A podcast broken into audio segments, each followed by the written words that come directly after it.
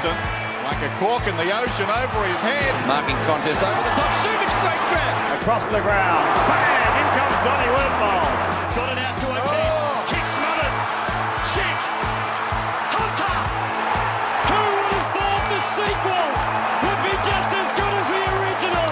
Rioli, spin, Cripps, goal. Superb from the Eagles. Kicks inside fifty, McGovern, McGovern, what a play. Sheep needs to be inch perfect, he is! The Eagle has landed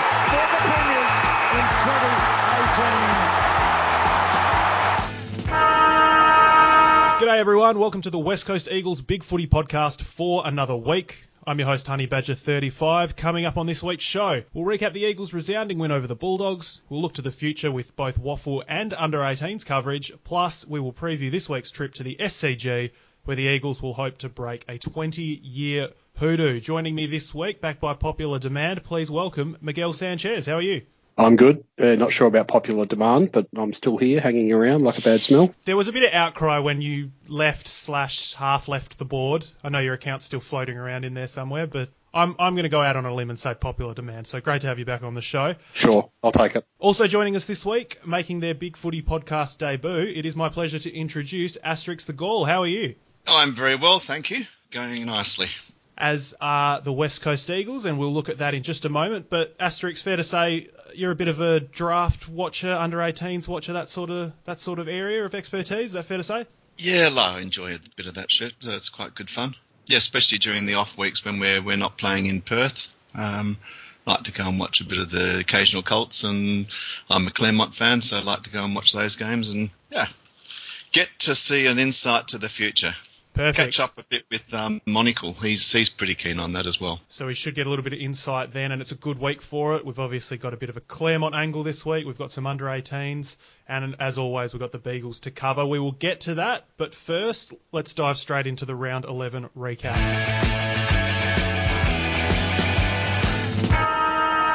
West Coast Eagles twenty-one seven one thirty-three defeated the Western Bulldogs ten twelve seventy-two.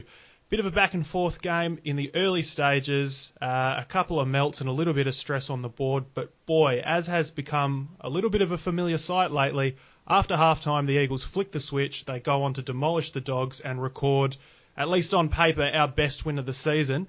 Asterix, for you, what did you see out of that game? How pleased were you with the result? And basically, what's the takeaway after the halfway point of the season for the Eagles? Halfway, eight and three, I would have taken that any day of the week at the start of the season. Um, as you say, it's been a bit up, up and down this year. What I really liked, I think this is about as close to a four-quarter effort that we've had this year. The first quarter, as you said, was a bit of an arm tussle. Thought the uh, the Doggies were uh, probably ahead, but not on the scoreboard. And the way we ploughed, especially that third quarter, that was champagne football. I think it's about as good as we've seen the Eagles for about, uh, oh gosh, for some time, that third quarter. Really turned it on. Love the intent. I think Ch- Simo's obviously challenged them to be hard at it. And there's a, I think, I'm not sure who it was, but they said, Angry Yo, isn't he fantastic? Um, and, and I've got to say, the thing I probably picked away from Sunday night was I'm impressed as to how well uh, Gaff has been going as an inside mid at clearances. I was probably on the board of not wanting him to be as inside as he was and not at the clearances, but I have to take my hat off to him. The last couple of weeks he's been magnificent. So, yeah. Very pleasing to see. Look, he touched on the fourth quarter or four-quarter effort, and last week against the Crows, very clear that we played a solid three quarters and with a big switch yep. off in the second quarter, but every week now, the Eagles seem to be picking up a little bit more steam, a little bit more momentum uh, as the week and as the season goes on. Miguel, for you, your takeaway from the Dogs game? Yeah, second half is very pleasing, obviously. Um, first half, we were, I suppose, we were up for the up for the fight and um, being quite um, quite aggressive, but the the Bulldogs seemed to be sort of cutting us to ribbons at time through the midfield with their handball game. So, yeah, I'm not sure what um, what adjustments they made at halftime to address that, but um, it felt at halftime like we hadn't necessarily played badly, but it felt like we were a bit lucky to be in front. The Bulldogs had squandered a lot of chances. So very pleasing that they came out after halftime and um, put in the, the third quarter that Asterix said the best we've played in some time. I think it's the best anyone's played. It's the highest scoring quarter of anyone this year, I think. Uh, the disposal efficiency was about ninety percent or something by foot. And, yeah, that was that was phenomenal. Um, uh, personal highlights, obviously, Jake Waterman's little um, five-minute purple patch in the, the third quarter. Five minutes, mate. Two minutes. Two minutes. Two, two minutes, wasn't it? Yeah. Yeah, that was fantastic. But he'd, um, I thought he had a, a pretty good overall game. Uh, he, he was quite active in the, the first quarter with his link-up play, um, maybe a little bit quieter in the second. But, yeah, sort of a, a breakout game for him. Uh, Darling, obviously, a, a, a highlight as well. Um, yeah, obviously the downside is Hearn sitting out the whole the whole final quarter, and uh, we're going to be missing him against Sydney, which is uh, a big blow given our record over there. But yeah, overall probably our best win of the year, and um, as Asterix said, you know, eight and three at the halfway point. You'd you'd take that any year. You'd especially take it after five weeks ago we were three and three and folding the club. Hey Miguel, just just wondering your, your comment with um with Waterman and Darling. I noticed a number of times how much deeper Jack was playing, and he was really in the square, to a point I was calling out, bloody move your ass and get him to, to lead a few times. But I think Waterman allowed, uh, the way Waterman was playing that link-up half-forward, allowed Jack to be so much deeper, and the bit of chemistry was starting to show. Yeah, I, I think that's right, definitely. And Kennedy didn't seem to be... Like you'd think with with his age and uh, his strength and marking ability as well, you'd play him one out. But they seem to be getting Kennedy a bit more up the ground and um, letting Darling take his opponent one out. I, I can't recall who was on him most. Oh, Darling, Darling most of the night was um, Cordy. Oh, okay, yeah. Which I thought would have been a physicals good matchup for Jack, but Jack just monstered him. Yeah. He was pushing and shoving and chucking him to the ground quite happily. Yeah, he was definitely on, and... Um, most of our forward line was on, which was good. And it tells me when, when Jack's going for some of those um, throw-ins and he's doing the rucking, I think I think that's the right thing, because it's actually told him to be tough and be strong, as against being his pussy little full forward and wait for the ball to come to him. Yeah, I first noticed the rucking in the Adelaide game. He took a few and we obviously got a direct goal in the Adelaide game. He knocked it down to Rioli. But it is that thing, getting getting some touch and just bumping your opponent, getting a little bit more physical. And much like the angry yo comment you made earlier, Asterix, you know, an angry Jack Darling or a physical Jack Darling is just so much more fun to watch in full flight. He doesn't flop. No, he pushes doesn't, back. Doesn't put his arm out for tackles. He just wants to kill someone. It's it's certainly a lot more engaging to watch, and the rewards and the results speak for themselves. Um, just while we're on the forward line, we touched on it a few weeks ago with the inclusion of Rioli, and that was a uh, milestone in the season that a lot of fans were hoping for. You know, the forward mix, the efficiency, it would all start getting back to normal. So this week we've kicked goals in forty percent of our inside fifties. Now the league average is about twenty-three percent, so obviously the efficiency is great to see. I just want to shout out Jamie Cripps.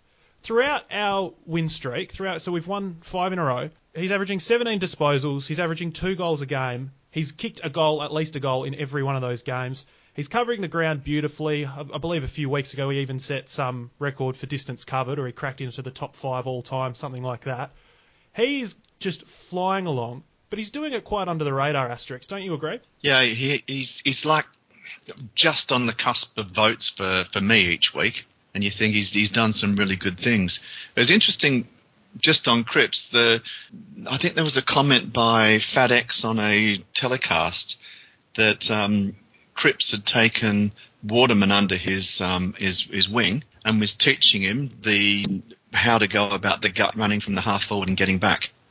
Um, so it's so it's not only just what we're seeing on the field; it's that leadership side that he's he's standing up to as well. So all good news. Yeah, terrific news with the gut running, and it is pleasing to see. Uh, there was one passage of play, I believe it was Darling's first goal, or perhaps his first goal of the second half, but it was one where we got it over the back. There was a turnover in the middle. Hutchings worked it into, I think, Rioli, who's banged it long to Darling for a goal over the back.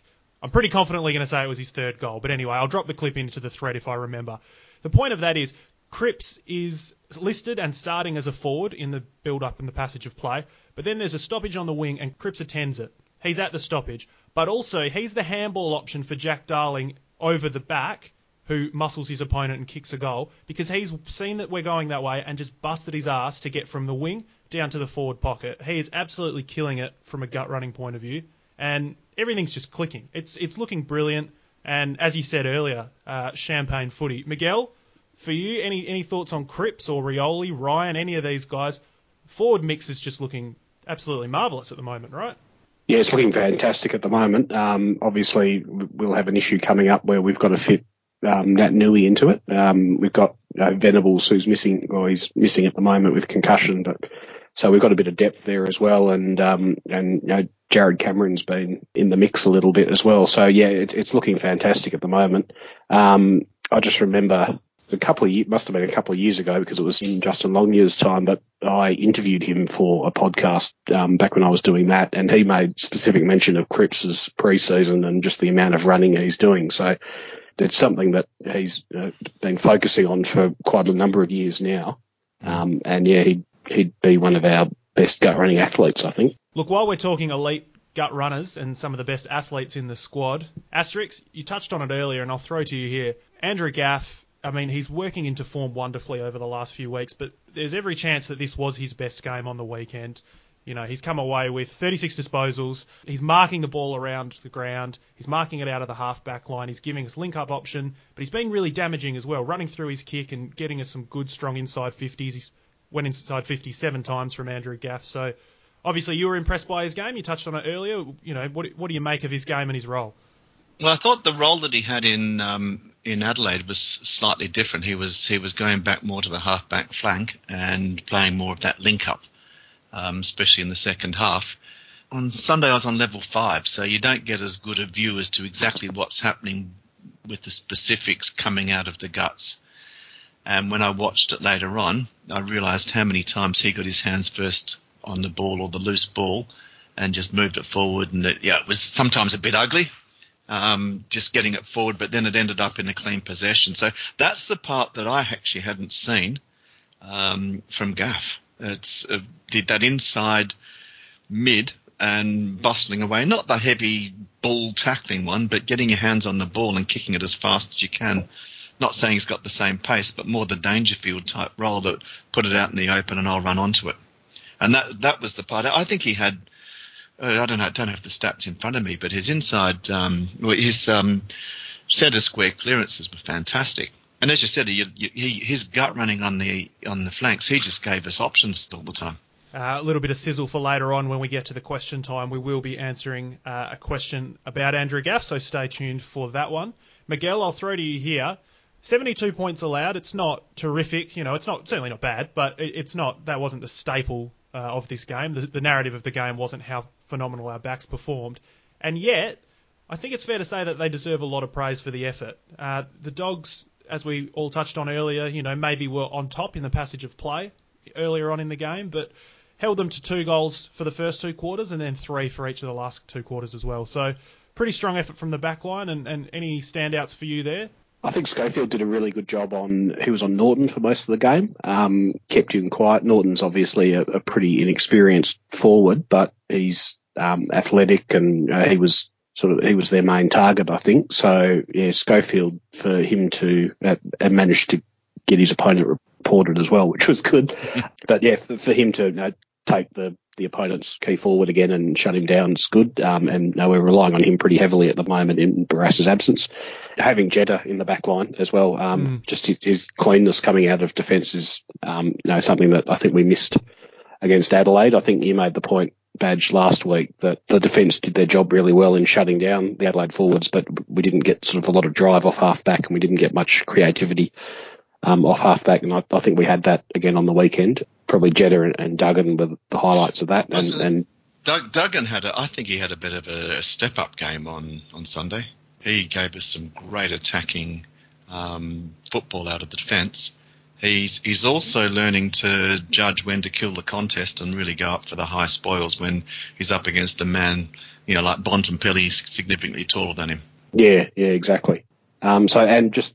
You know, Shepherd's been probably an unsung hero for a few years now, and yeah, he, he had another good game. So, yeah, just the, the defence firing on all cylinders at the moment. I have a hole to fill this week with Hearn out, obviously, but even I think in our down patch you know, in rounds four to six, I think the, the defence was holding up well and, and keeping us in games probably a lot longer than we deserved. Yeah, the early season defence was clearly that that was our best of the three lines. And now that the mids have picked up over the last few weeks and the forwards are getting a bit more service, everything's running a little bit more smoothly, but always important to remember and to acknowledge how significant this uh, this back six and indeed sort of the back seven, it's more of a group effort, uh, that everybody's playing their role and now we're starting to get that drive off the half back line.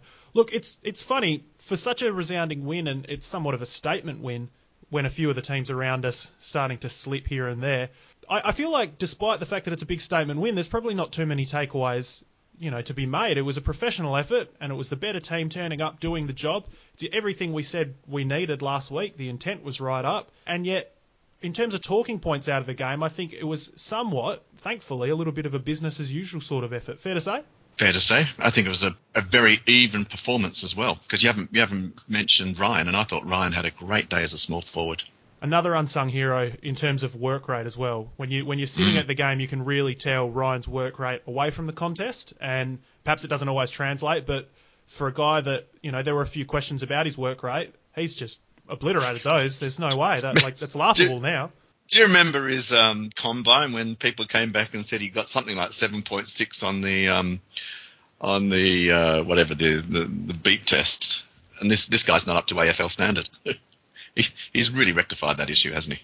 Yeah, well, when he played at Subi, he was barely getting. You know, they were just leaving him inside forward fifty and kicking it to him so he could mark on people's heads, and he was no, he wasn't leaving the forward fifty. So Didn't need yeah, to. no, well, no, but that's. That's just been a massive improvement from him. And um, when you hear Simpson and the other coaches talk, it's, you know, they, they single that out as, you know, what they're most proud of of him. Mm. Uh, so I'll open this one up to either of you guys just before we wrap things up on the Doggies game. Like I say, it's it's a little barren for specific talking points, I suppose. But any other final takeaways from you? Anybody that needs a mention or anything that stood out for you in particular from Sunday? I thought Vardy had a had a good ruck knock. He even got. He even took some contested marks. So he's building in confidence, and a little bit like last year. He didn't start off brilliantly last year, but he's he's settling into a pretty good amount of work. And even if Hickey's available, it'd be pretty hard to to, to knock him out. Yeah, he's had a almost a bit of a soft run, I think, against. Um, you know, uh, he, he obviously lowered his colours against Max Gawn, but, you know, since then he's played, you know, Riley O'Brien, who's Adelaide's second string ruckman, and um, Tim English, who's probably had the best, better of him around the ground, but um, lost the hit-outs, and he, you know, he's built like a broomstick. I, th- uh, I think he struggles with the really tall guy. So he struggled against um, Vit, Witt um, in in the Suns, yeah. And he struggles against Max uh, Gawn. So maybe that's something that says when you've got the monsters, he's he's not going to cope. Yeah. But against the, the average size, he's okay. Certainly something to watch as we move forward as well this week. Obviously, Asterix, you touched then on Hickey and his potential return, so that'll be something to watch as we get a little mm. further down the line. Uh, Miguel, from you, any any parting thoughts before we move away from the Dogs game? So certainly a nice win, and, and what's the what's your final say? Yeah, nice win. Um, our biggest win of the year. Uh, we've got a pretty good record against the Bulldogs, so um, so yeah, nice to.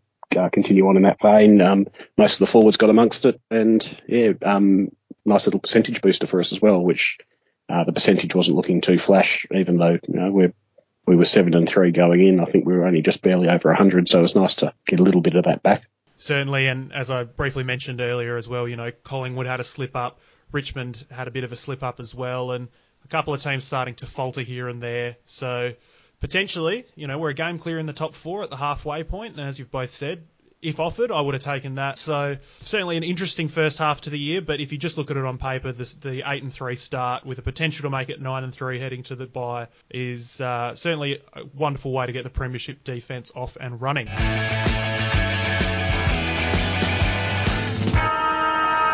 Moving along to the Beagles now, and a disappointing day in the curtain opener. They played at Optus just before West Coast. Uh, it was not a similar result by any stretch. six twelve forty-eight. They were defeated by Claremont twelve seven seventy-nine. Quite a frustrating one to watch. Uh, Claremont on top early and, and really pulled away. Fantastic third quarter from the Beagles, but they probably just didn't do enough to convert it into a, you know, on the scoreboard and, and get into a winning position. And then from there, they I think they set themselves too much of a task, and the fourth quarter was just a little bit difficult for them to go over and actually get the result. Asterix, I understand that you went along to the game. Tell me your thoughts on that, and if there is anybody that the, the listeners need to be aware of that stood out. Well, two two players stood out for me as being a class above the rest, and that was uh, Rotham and Nelson. And I thought uh, they were very good. It was interesting seeing Rotham. He played a little bit on um, uh, Tommy Lee and, and Lakeland. And really impressed with a couple of times with his closing speed. His judgment on that was good because Tom, Tommy Lee's actually, he ragdolls a fair few third talls in the waffle quite often. Um, but those two, I looked and I thought, well, if we've got one player that's out as a defender in um, in Hearn, Rotham just put his hand up and said, I'm doing very well, and I'd actually be quite comfortable in Nelson coming in as well. Um, so they were really pleasing things. Um, I was really, yeah, look, I, I'm probably known not to be a, a great Marston liker.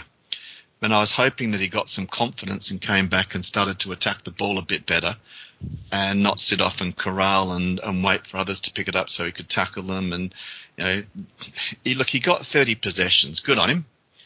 But in comparison to Mitchell and Bolton mm. from Claremont that got the thirty-plus possessions, he did sod all with his possessions and...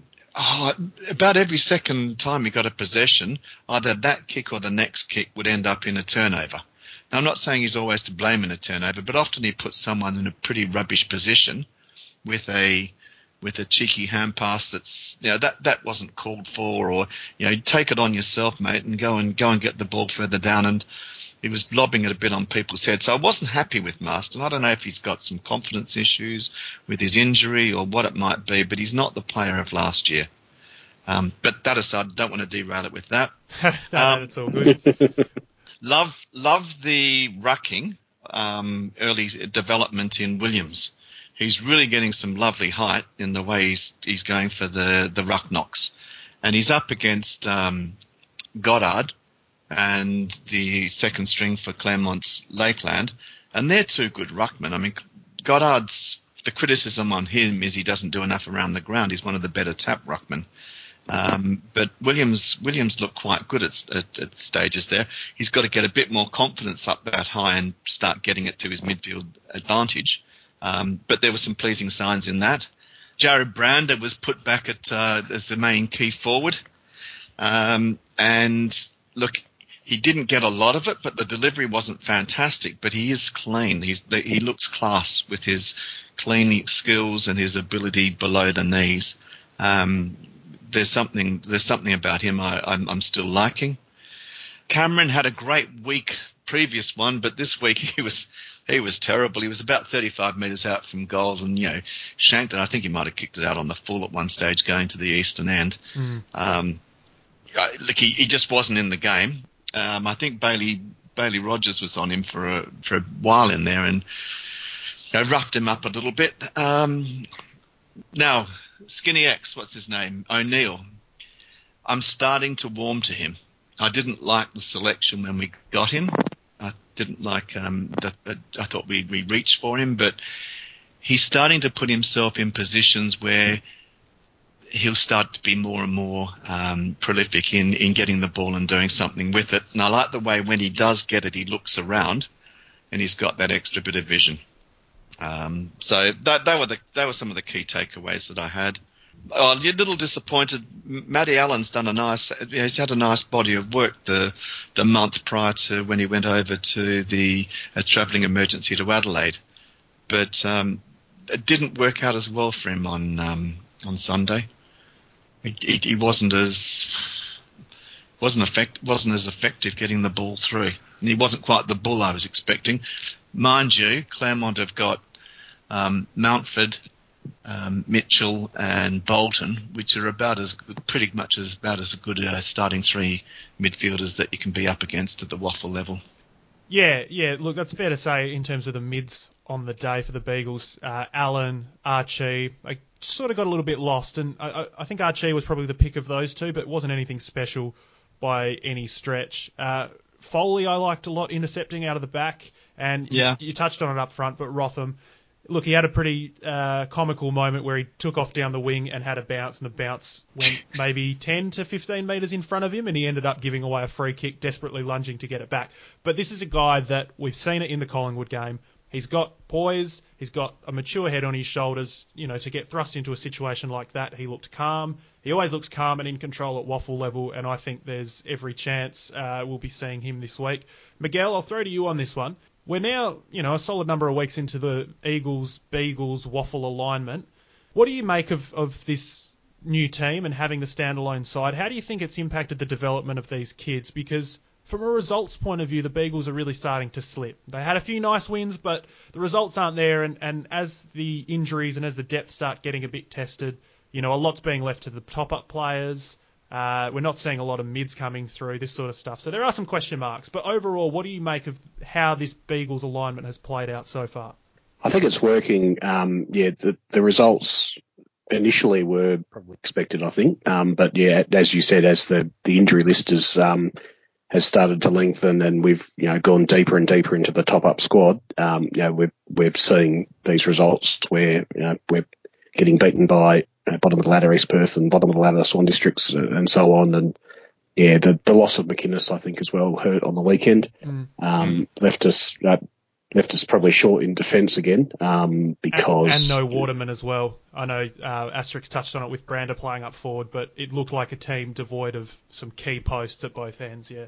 Yeah, the midfield's, I think, a real issue. Um, that's where we, we should really be dominating. Um, you know, Claremont's midfield is quite good, but, you know, guys like Archie and, and Allen in there, uh, and uh, Ainsworth normally, but he was he didn't play on the weekend. Um, uh, we should be getting more ball out of the midfield, I think, but we're not getting that at the moment. Um, the defence is working quite well, and we've seen that. You know, we've seen Rotham go up, and we've seen Nelson go up last week or the, the week before for the Adelaide game, and you know slot straight in. So it's, it's working from that point of view, I think. But yeah, I think the midfield continues to be the issue. Overall, it's it's a massive improvement on the system we had with East Perth. Um, you know, just the ability to be able to say where our guys are playing and, and how they're playing is, I think, a, a massive improvement. But you know, there, there's some issues to work out, and with the with the top up guys, a lot of the, the top up guys have been um, probably some of our better players. Like Fisher's been a revelation in defence, mm. and um, Nick Reed's sort of become, you know, for a guy that's played midfield um, at amateurs and Uh, kicked about seven or eight behinds in a row in his first three games as a forward. He, he's now become probably our most effective forward. Um, but yeah, just the uh, the combination of some of the the uh, uh, the guys that are deeper in the top up squad, as well as you know we're playing a lot of our eighteen and nineteen year olds. Um, yeah, it's it's going to make the results uh, not pretty, I think, for for a lot of the season. Yeah, that was always going to be the concern about that, and we've actually got a pretty healthy list when you look at the number of players out in comparison to some of the A F L teams. Um, just just going on the point you said, we didn't have the targets. I thought um, most of the game we had Brander and um, either Williams or Brooksby up front. So I, I think there were there were enough in there, but I don't think they they just don't know how to play to one another at the moment. So we keep on mucking around and changing who's going to be our key forwards up front and what roles and positions they're playing. So that, that does hurt them. It is tough.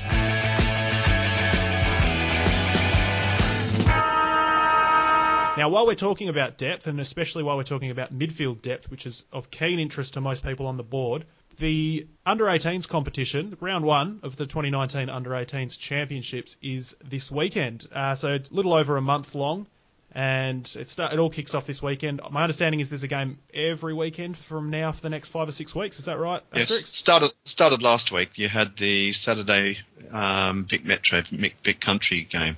And Vic Metro got rolled, for, which was interesting. I was expecting a stronger team this year. Well, with that in mind, W A do indeed face Vic Metro this week at Laughlanes, Saturday at ten a.m.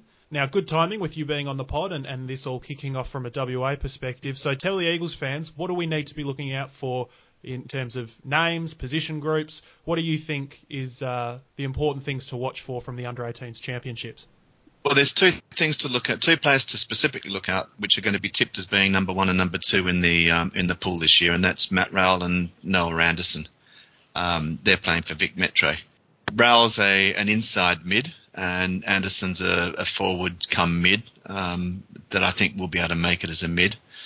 Um, and there's probably when when I look at this this draft, um, I'm thinking, well, can we do something with Cornelio or Kelly? And that's likely to take up, if we do we do do a trade, that's going to take up a fair amount of our, you know, currency in in the in the draft picks. But if we don't, then sitting with our first round, Sydney's second round, and our second round, that gives us a chance to pick up three pretty good mids. Um, the the way I'm reading this draft is that there's three standouts. You add in those two that I mentioned, plus Green, who's a G W S uh, academy boy. And then it's actually pretty even from about five through to fifteen. And there's a lot of talent being spoken about that are general defenders, general forwards. There's not a lot of absolute clear gun inside mid sitting in that range. Now, that's where we were sitting a little bit last year, uh, two years ago, when um, Andrew Brayshaw came from about, you know, depth ratings of around twenty with about sort of six to eight weeks to go, and he jumped up to being number two draft pick. Um, and I do notice each year that the true inside midfielders who are sitting in the mid-teens to early twenties in power ratings and people's boards and so forth, they tend to come in and, and become um, tighter and or low, lower in number. And, and so take that as it is. Um, three other good midfielders that I think we should look at from a um, or Vic Metro. There's a guy called Ryan Burns. He's an inside mid. He should be a mid to, to late first rounder. Trent Bianco, a um, little bit more of an outside mid, but um, Hill should be a, a, a mid, again, another mid to first rounder. And there's another guy who's a nugget little guy, Finn McGuinness. He's a pretty much a balanced mid, and he should be a, in that in that slot around the second second um, round draft picks. Are they all? Uh, sorry to interrupt. Are they all Vic Metro guys? They're all Vic Metro. Um, looking at W A, Jeremy Sharp. Now, I think it's bloody funny. You get all these people saying he's a half-back flanker. He's not a half-back flanker in my view. Um, I've seen enough of him and spoken with two or three other guys that are getting into this. That's where we played him last year. He was bottom age. He was a bit lighter. I saw him play the first game of the season in Claremont versus East Fremantle, so he's already up at the waffle level. He was playing on the wing, and he spent a bit of time on the inside, and he didn't look out of place. He is a top quality guy. I actually think he'll be in the first, you know, it's probably single digits, but he may not. He's, he's actually taking a bit of time away from East Fremantle. He's got um, he's got his commitments to Aquinas that he said that's my priority, so he won't come out of that Aquinas priority until the P S A breaks up, and he'll go back in the uh, well, obviously with the championships, but he won't be going back to East Fremantle. And if he does, he's probably going straight back to their waffle team. The other top talents, you've got Luke Jackson. I don't know what height he is, somewhere around the two hundred, but these guys are growing all the time. They're only seventeen years of age, and they continue to grow big time. I don't think we need a ruckman, so I'm hoping we don't look at him. Uh, we don't say he was too good a value to leave on the board. Uh, really interesting guy. It's Darren Glass's nephew, Devon Roberts, and he's starting to really tear the games up. Um, I think he's one of our, he's in the leadership and might even be captain of the, the under eighteens. He's just a blue-collar inside midfielder that would be brilliant. If we could pick him up with, say, Sydney's second um, second rounder, that, that would be a great option. And Trent Rivers. Um, I wasn't as keen on him last year, but, you know, again, another twelve months of development into him. He's really starting to rack up some numbers in the waffle, also in the Colts. Um, really, really... pretty impressive. So Trent Rivers, he's starting to knack up the numbers. He's in the twenty-five to thirty possessions, um, and, and and doing doing very nicely. He'd be someone to look out for. There's a Swans guy. I don't know if you see much of him, um, Miguel, but Cade Waldrop. He's he's he's pretty promising. And there's a big um, next generation academy guy, I think it is, in Atom Deng. He's he's someone that's a guy I, I know well. A Swans fan. He's he's starting to make songs as to how good he is. And there's another guy called Bailey Kane. He's a ruckman. He's already two hundred six centimetre. He's from the Karratha Falcons. Now, I don't know whether he comes from Karratha means we've got some sort of potential with our next generation academy. Um, may well be, because we've got the Pilbara area and um, Fremantle have the the Kimberley. Um, but yeah, there, there are a couple that I think are names to look after, look for, see what they they've got to offer, and um, yeah. But Jeremy Sharp, he's he'd be the Ducks nuts if we could get him. He'll be he'll be good.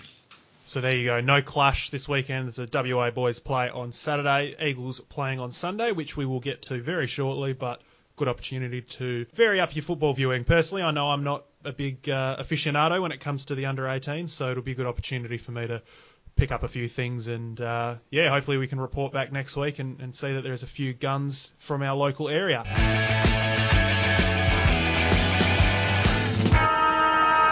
Moving along, and as we look down the line towards the Sydney game, we've got some injuries and a bit of news to cover off first. So we'll have a look at the injuries and a couple of big stories this week. Number one, Shannon Hearn. Uh, he's out uh, one to two weeks with the hamstring issue.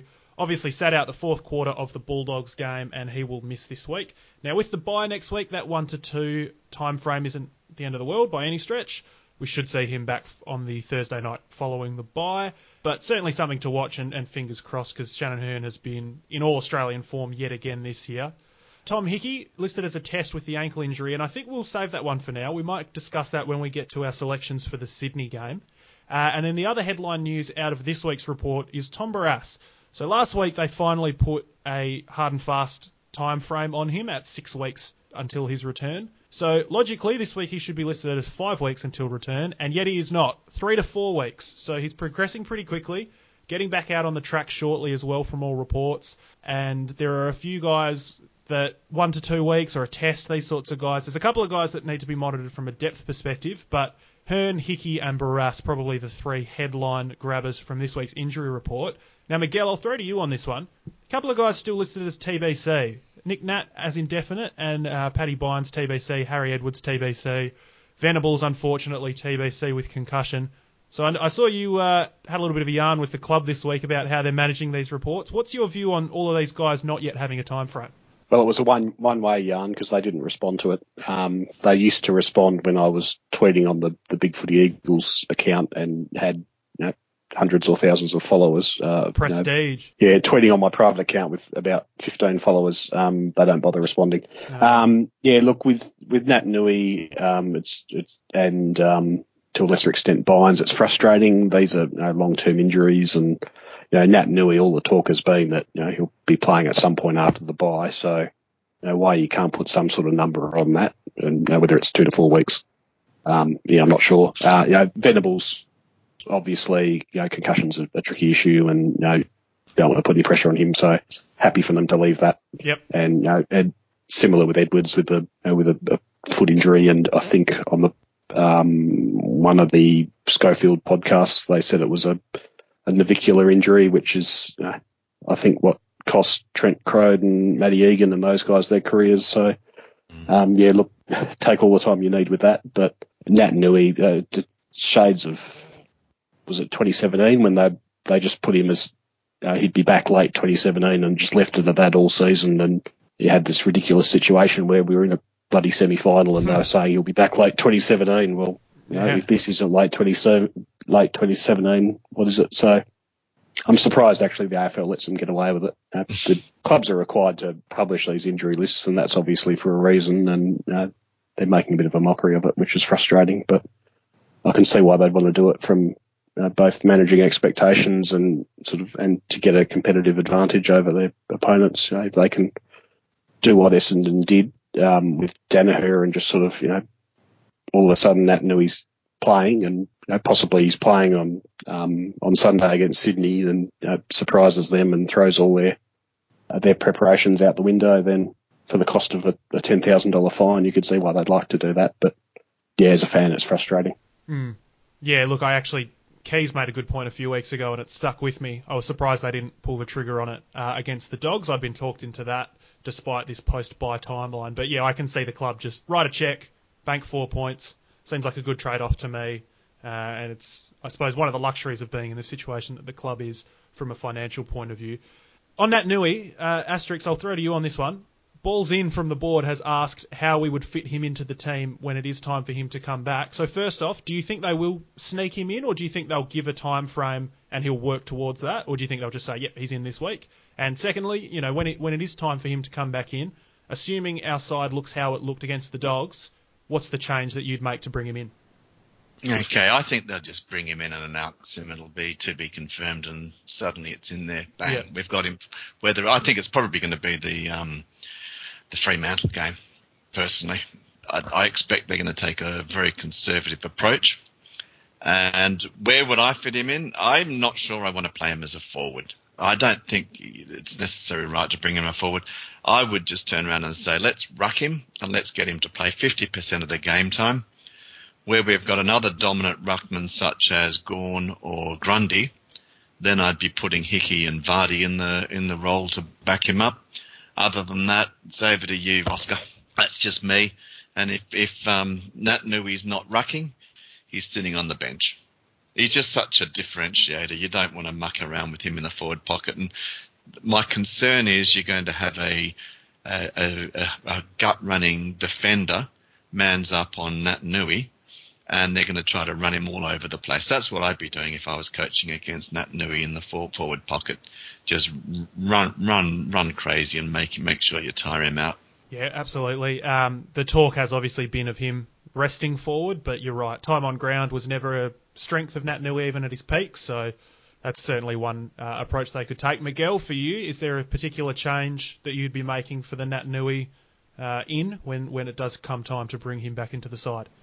No, I think has hit the nail on the head there. Um, sort of, you're looking at him at um, you know, coming in and taking Oscar Allen's role, but Allen, I was just looking at his game time. He's been playing, you know, seventy-five to eighty-five percent of game time, which um, you wouldn't. No, Nat Newey wasn't doing that um, when he came back from his first knee recon. So there's no way he's going to be doing it here. So yeah, it would this would necessitate a change. Um, which yeah is going to throw us around a bit. Um, it is it's it's attractive having him in the forward line and you know, having defenders shitting themselves, having the ball coming in, you know, particularly if it's coming in off a centre bounce. Um, and it's it's six on six, so it's one on one, and you know, he's going to be sitting on your head. But yeah, just the um, where do we fit him in in that forward line? Given that you know Allen and Kennedy and Darling are all sort of getting in each other's way a little bit. So if you add Nat Newey into that, even if you add Nat Newey in Allen's spot, you know, it might get a bit messy. And, and with his fitness, it might allow them to sort of yeah, put someone running off. So, yeah, I think Asterix has hit the nail on the head there. Just sort of yeah, play him as a ruck and, and off the ground and adjust the rotations accordingly.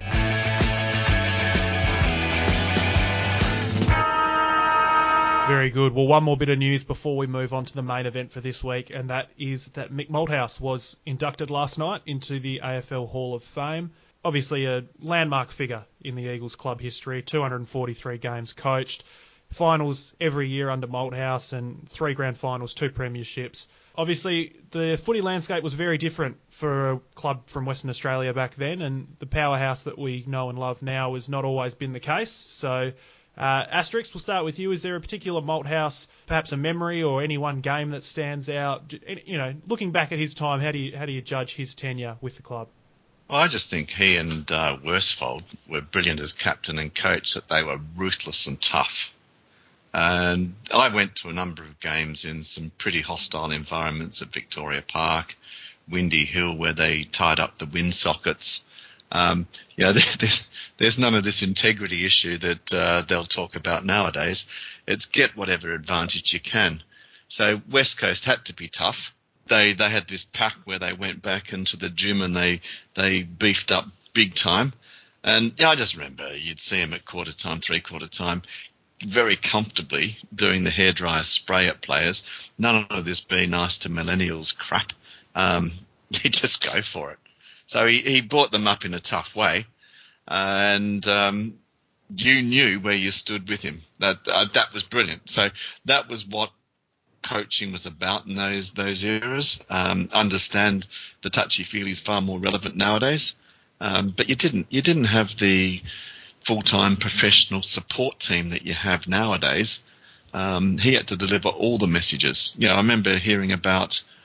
Um, Simpson saying, no, no, no, my job at halftime in the grand final was to put my arm around Jack and to tell him how, how close he was to, to just getting there.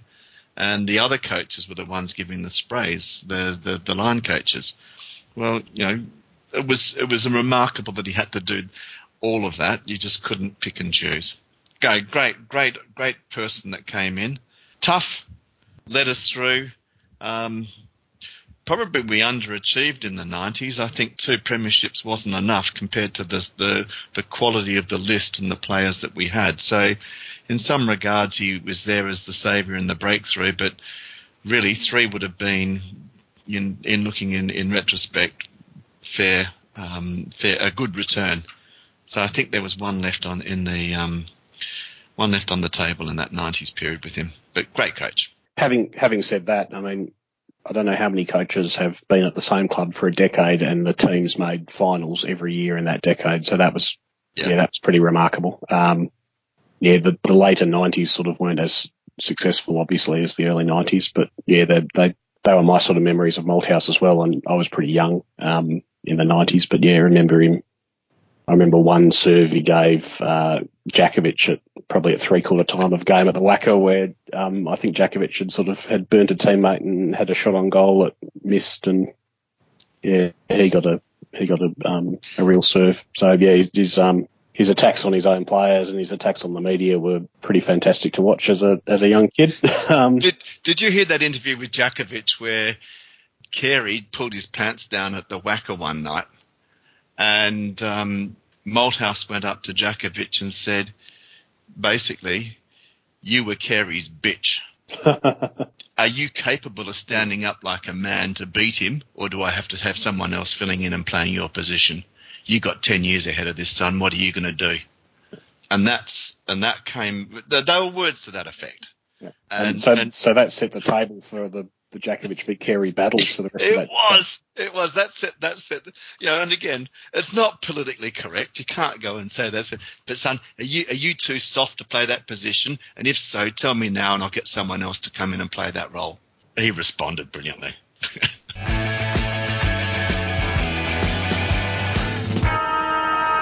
All right. Time to move on to the main event, and it is a huge one this week. We've had a few games now where, you know, the club has delivered and we're starting to build into some really nice form. Well, they've hit it at just the right time because the West Coast Eagles play the Sydney Swans this Sunday at the S C G, a venue where the club has not won since nineteen ninety-nine. So we're oh and seven against the Swans in that time frame.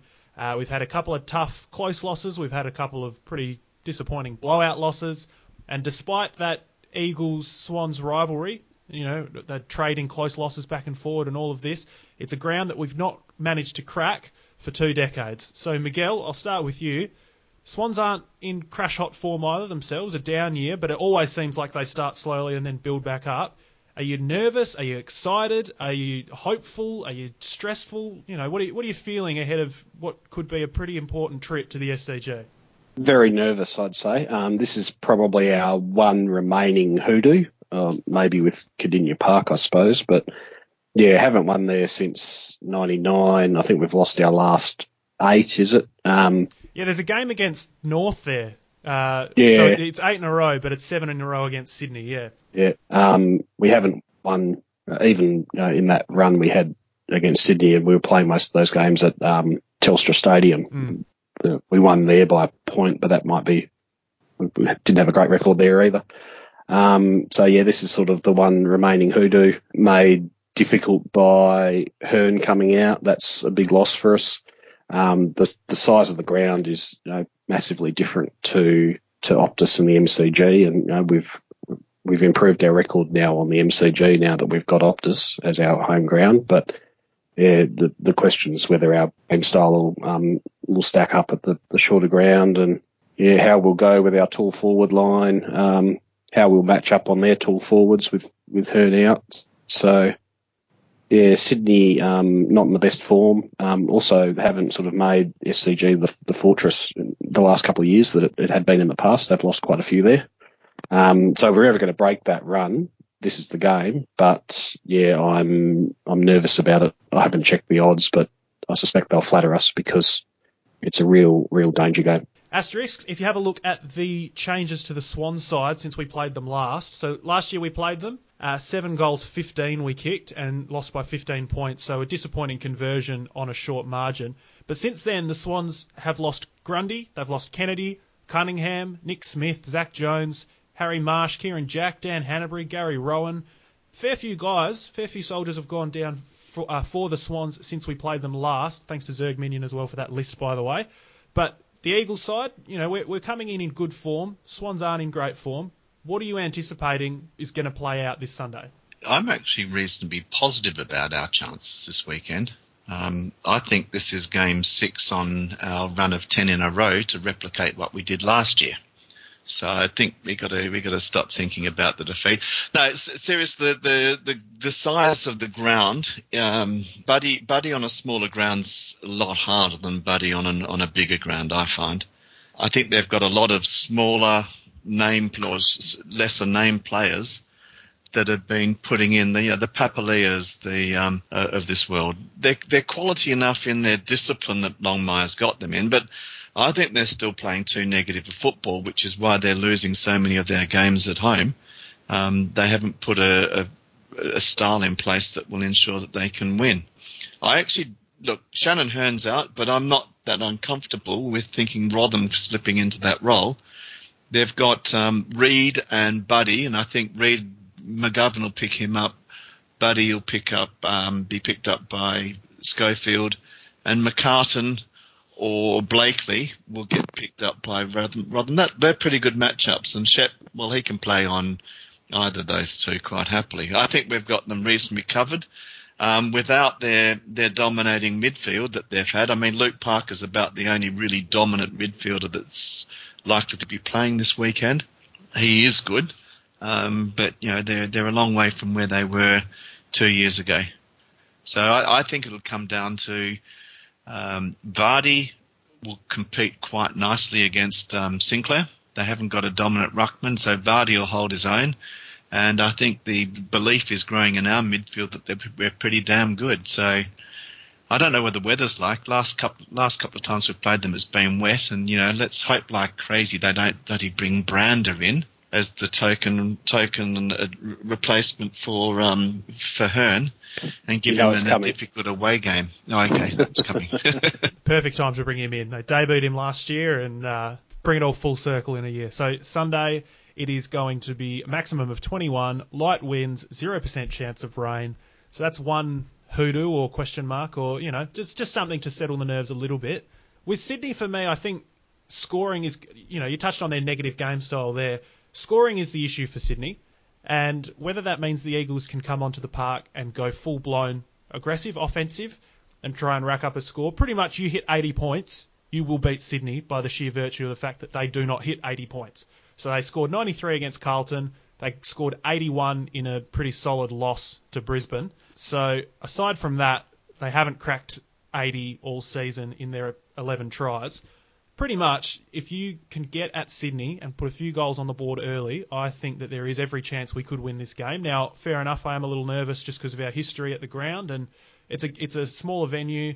The game style doesn't hold up. Sydney are very negative, as you've all touched on there, but I think there is cause for a little bit of optimism this week, certainly more so than some previous trips to the S C G. Uh, Miguel, look, we'll do changes now. Obviously, the Hearn change will be enforced, and Hickey listed as a test. Vardy's starting to come into a bit of form. Are there any other unforced changes you'd be making, or where do you sit in terms of team selection at the moment?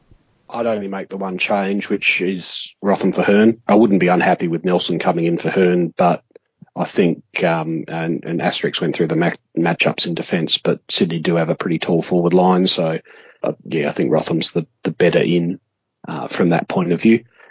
Uh, Hickey, he's been test for about the last three weeks. He hasn't played, he's played one game since that, his you know, massive game against Geelong. Um, he's just, I think he needs to have a run in the waffle if he's fit this week. Uh, he's, he's missed a lot of football, and that, you know, that'll cause issues with, um, Hickey and Brooksby and Williams all on the same side, but you know, they can, they can sort that out at waffle level.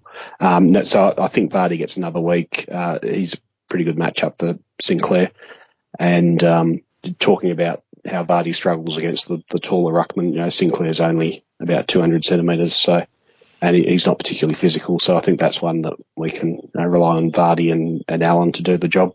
Yeah. Well, I had a question, what about Hutchings? Because if there's one position, if we don't have a tag for Hutchings, do you still want him in the team? Who's the option in terms of replacing? Well, that's that's the issue. We don't have a midfielder that's coming up and saying, pick me. Mm. Um, it, you know, Ain, Ainsworth hasn't... Yeah, he was the travelling emergency. He hadn't done enough at the waffle level in the previous two or three weeks for me to say, yes, pick him. He's been solid, but um, Archie's not it. So I think you probably keep him because he's our next most creative mid at this stage, but it would be nice to have someone knocking on the door saying, no, no, no, no, no tag, you need to pick me. Mm. He's um, Hutchings has sort of taken, from what I've seen anyway, seems to have taken over Maston's role as a sort of the, the defensive running wingman. Yep. And there's there's one obvious guy I think who could come in and play that role as a defensive wingman on the S C G in a tough away game, uh, and the... that's Jared Brander. So ah, very good, very good. I was going to say to play the Chris Marston role, who would that be? But it's Jared Brander, good option. Oh, actually, yeah. Well, that that's another one, I suppose. But no, no, no. Settle I think down. Whatever, yeah, whatever Maston's been sent back to work on, I don't know if he um. No. I don't know if he worked enough on it on the weekend. Asterix, for you, any changes other than Hearn for Rotham, which we've touched on? How do you see the ruck battle playing out? Oh, I think um, Vardy will actually get the better of, uh, of Sinkers for feeling quite comfortable in that space. And look, I've, I've actually been quite impressed with, especially last week, how um, Oscar Allen went in the ruck. Mm, yep. He, he's, he is much better. Than I When I read that he was being trialled as a key forward who can ruck, I was thinking, oh. But no, he's he's he's getting up quite high, actually. His follow-up work once the ball hits the deck as well. You know, he, yeah. he's relentless in his pursuit of the ball, and, and on the odd occasion, he's getting it. I, he roved his own tap on the weekend uh, at one instance yes. in the wing. So, yeah, Oscar Allen, I mean, he's just a gem to watch play. It, relentless and, you know, sacrifices his body, just wants the footy. It's great to watch. Yeah. Uh, Look, as we've touched on, Sydney not in crash-hot form. They're not a high-scoring side. The ball doesn't flow particularly freely, but they do have some weapons, uh, and they've certainly got a few ways to punish us if we if we get the matchups wrong, particularly down back. Now, Asterix, you've touched on those matchups down the back line, but what about our mids? They really came to the fore in the second half of the Adelaide game. They threatened to, you know, the first five minutes of the Bulldogs game, I thought, hang on, we're on for two hundred points here. They were flying all over the place, Yo and Shuey, these sorts of guys. And then again in the second half, they wrestled things back onto their terms. So we've seen that they can do it. Uh, Asterix, what are you expecting out of that matchup in the midfield? Oh, you always get a hard slog against Sydney. They'll be in there scragging and biting and kicking and whatever else they do. Just you, we've got to stay tough. And, and actually, like, like you said, I thought the first three or four minutes of the Doggies game, we came out tackling ferociously. And I said to the person next to me, I said, we're on tonight. You can see our mids going. Um, and then, as you say, we, we, we actually adjusted later on. I'm seeing the combination of Yo, um, Redding, Redden, sorry, Gaff and uh, Shuey. I think people in Melbourne are starting to recognise that that's as good a, pretty much as good a four as there are going around. Certainly, maybe not quite, you know, you take the Collingwood and maybe the um, the Geelong starting four, but um, yeah, I, I, I expect us to win in the ruck, win in the midfield. That's why I'm a little bit more confident than I am normally going to Sydney. It's pretty exciting. Fingers crossed yeah, for the is. best. Uh, we might as well stay with you then for a prediction. So in terms of you're obviously going to tip us to win. I'm picking up, yes. picking up on those vibes. So what's the margin going to be, and who's going to be the best Eagle? Uh, Gaff's, Gaff's going to take it to another level and they'll start to bring him into Brownlow consideration after this weekend. And it's West Coast by thirteen. Very good. Now, Miguel, over to you for your predictions. We've had a few solid weeks on the tips in the last couple of weeks, so hit us up with the correct one this time. And please, for the love of God, say the Eagles. Geez, um, I'm just picturing Gaff winning a Brownlow and the media going absolutely berserk. Um, Uh, look, yeah, having said it's a danger game, this is um, this is one that we really should win with the form we're in, and yeah, it'd be nice to, to go into the bye nine three on a six-game winning streak and having killed off another hoodoo. Uh, so I'll pick us to win by, sorry, I missed what Asterix said. thirteen. Um, oh, okay, I'll double that, twenty-six. Wow. And um, best on... Um, Uh, uh, Kennedy to jump back after, you know, Darling took some of his thunder last week, and um, so Kennedy to kick bag of, let's say, five um, against uh, against Sydney, and shoot back into the lead and the, the goal kicking. Very good. Now, last week there was a bit of a mad scramble to pick Kennedy as the best on. Obviously, he's got a great track record against the Dogs. I was hoping to pick Kennedy, but it was taken right before I went, so I panicked and picked Jack Darling for five goals. Turns out he kicked six, so, you know, I'll I'll put that one away as another accidental win for my tips. Thanks very much. uh, for me, yes, I really do hope the Eagles win. I think they can win. Like I say, scoring is an issue, so if we can crack, you know, if we crack eighty, we're probably going to win. If we can crack ninety, we should be starting to feel pretty confident, so I would suggest the Eagles are going to win. They'll win by fifteen, and Elliot Yeo, Uh, he had a bit of a down week last week in terms of his tackling, but prior to that, he was just ridiculous, just angry, this bull in a china shop, you know, wrecking everything, coming through.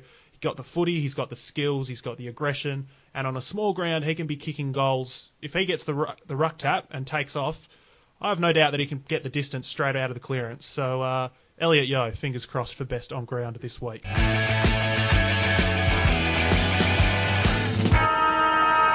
Uh, all right, moving on to question time, and we already answered one question previously with regards to Nick Nat, and there's one more for the week. It comes from Quinn's. Uh, Miguel, we'll start with you on this one. It's a man we've talked about at length on this podcast, but we've got time for one more. Andrew Gaff. Quinn's asks if his significantly increased output in the last couple of weeks, is that the cause or the result of our good form? Yes. Perfect. Uh, a little bit of both. I think the the midfield overall has lifted, uh, and he's been a part of that. Um, but yeah, I, I don't think it's it's all down to him. Um, but yeah, certainly the um, you know, Yo and Shuey lifting around him has um, has improved his output.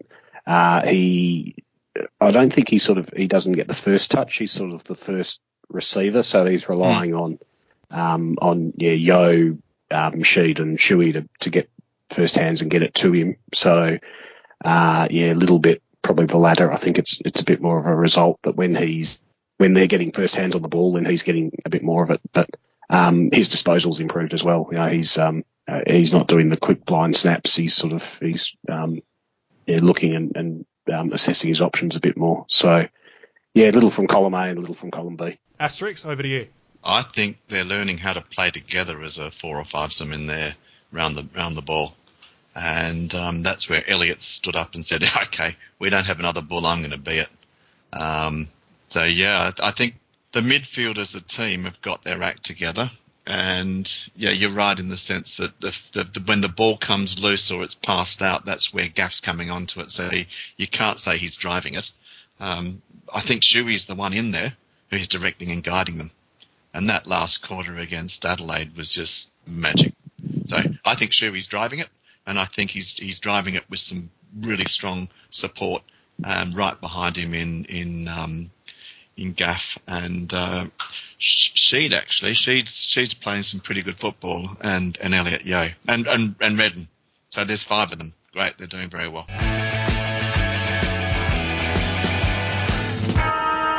All right, that's probably all we've got time for this week. Thanks very much, uh, as always, for listening. And if you do have any questions, as always, just chuck them in the thread or send a message to any of the contributors to the podcast. But with that, we've got a new contributor to the podcast this week. It's been a great first week. Thanks very much for coming on the show, Asterix The Gaul. Thank you very much. Been a lot of fun. As always, Miguel, as I said at the top, by popular demand, we'll uh, put a poll out there and gauge how popular that demand is this week. But thanks once again for coming on the show. Thanks for having me. Yeah, don't worry about the poll. I'm happy to just take your word for it. I don't want that sort of messed up by actual facts or anything. Yeah, who needs those? Uh, all right, well, perfect. Look, as I say, thanks very much for listening. Questions in the thread. Fingers crossed for all the best this week for the Eagles. It would be a fantastic way to go into the bye, burying a two-decade-long hoodoo. So fingers crossed for that.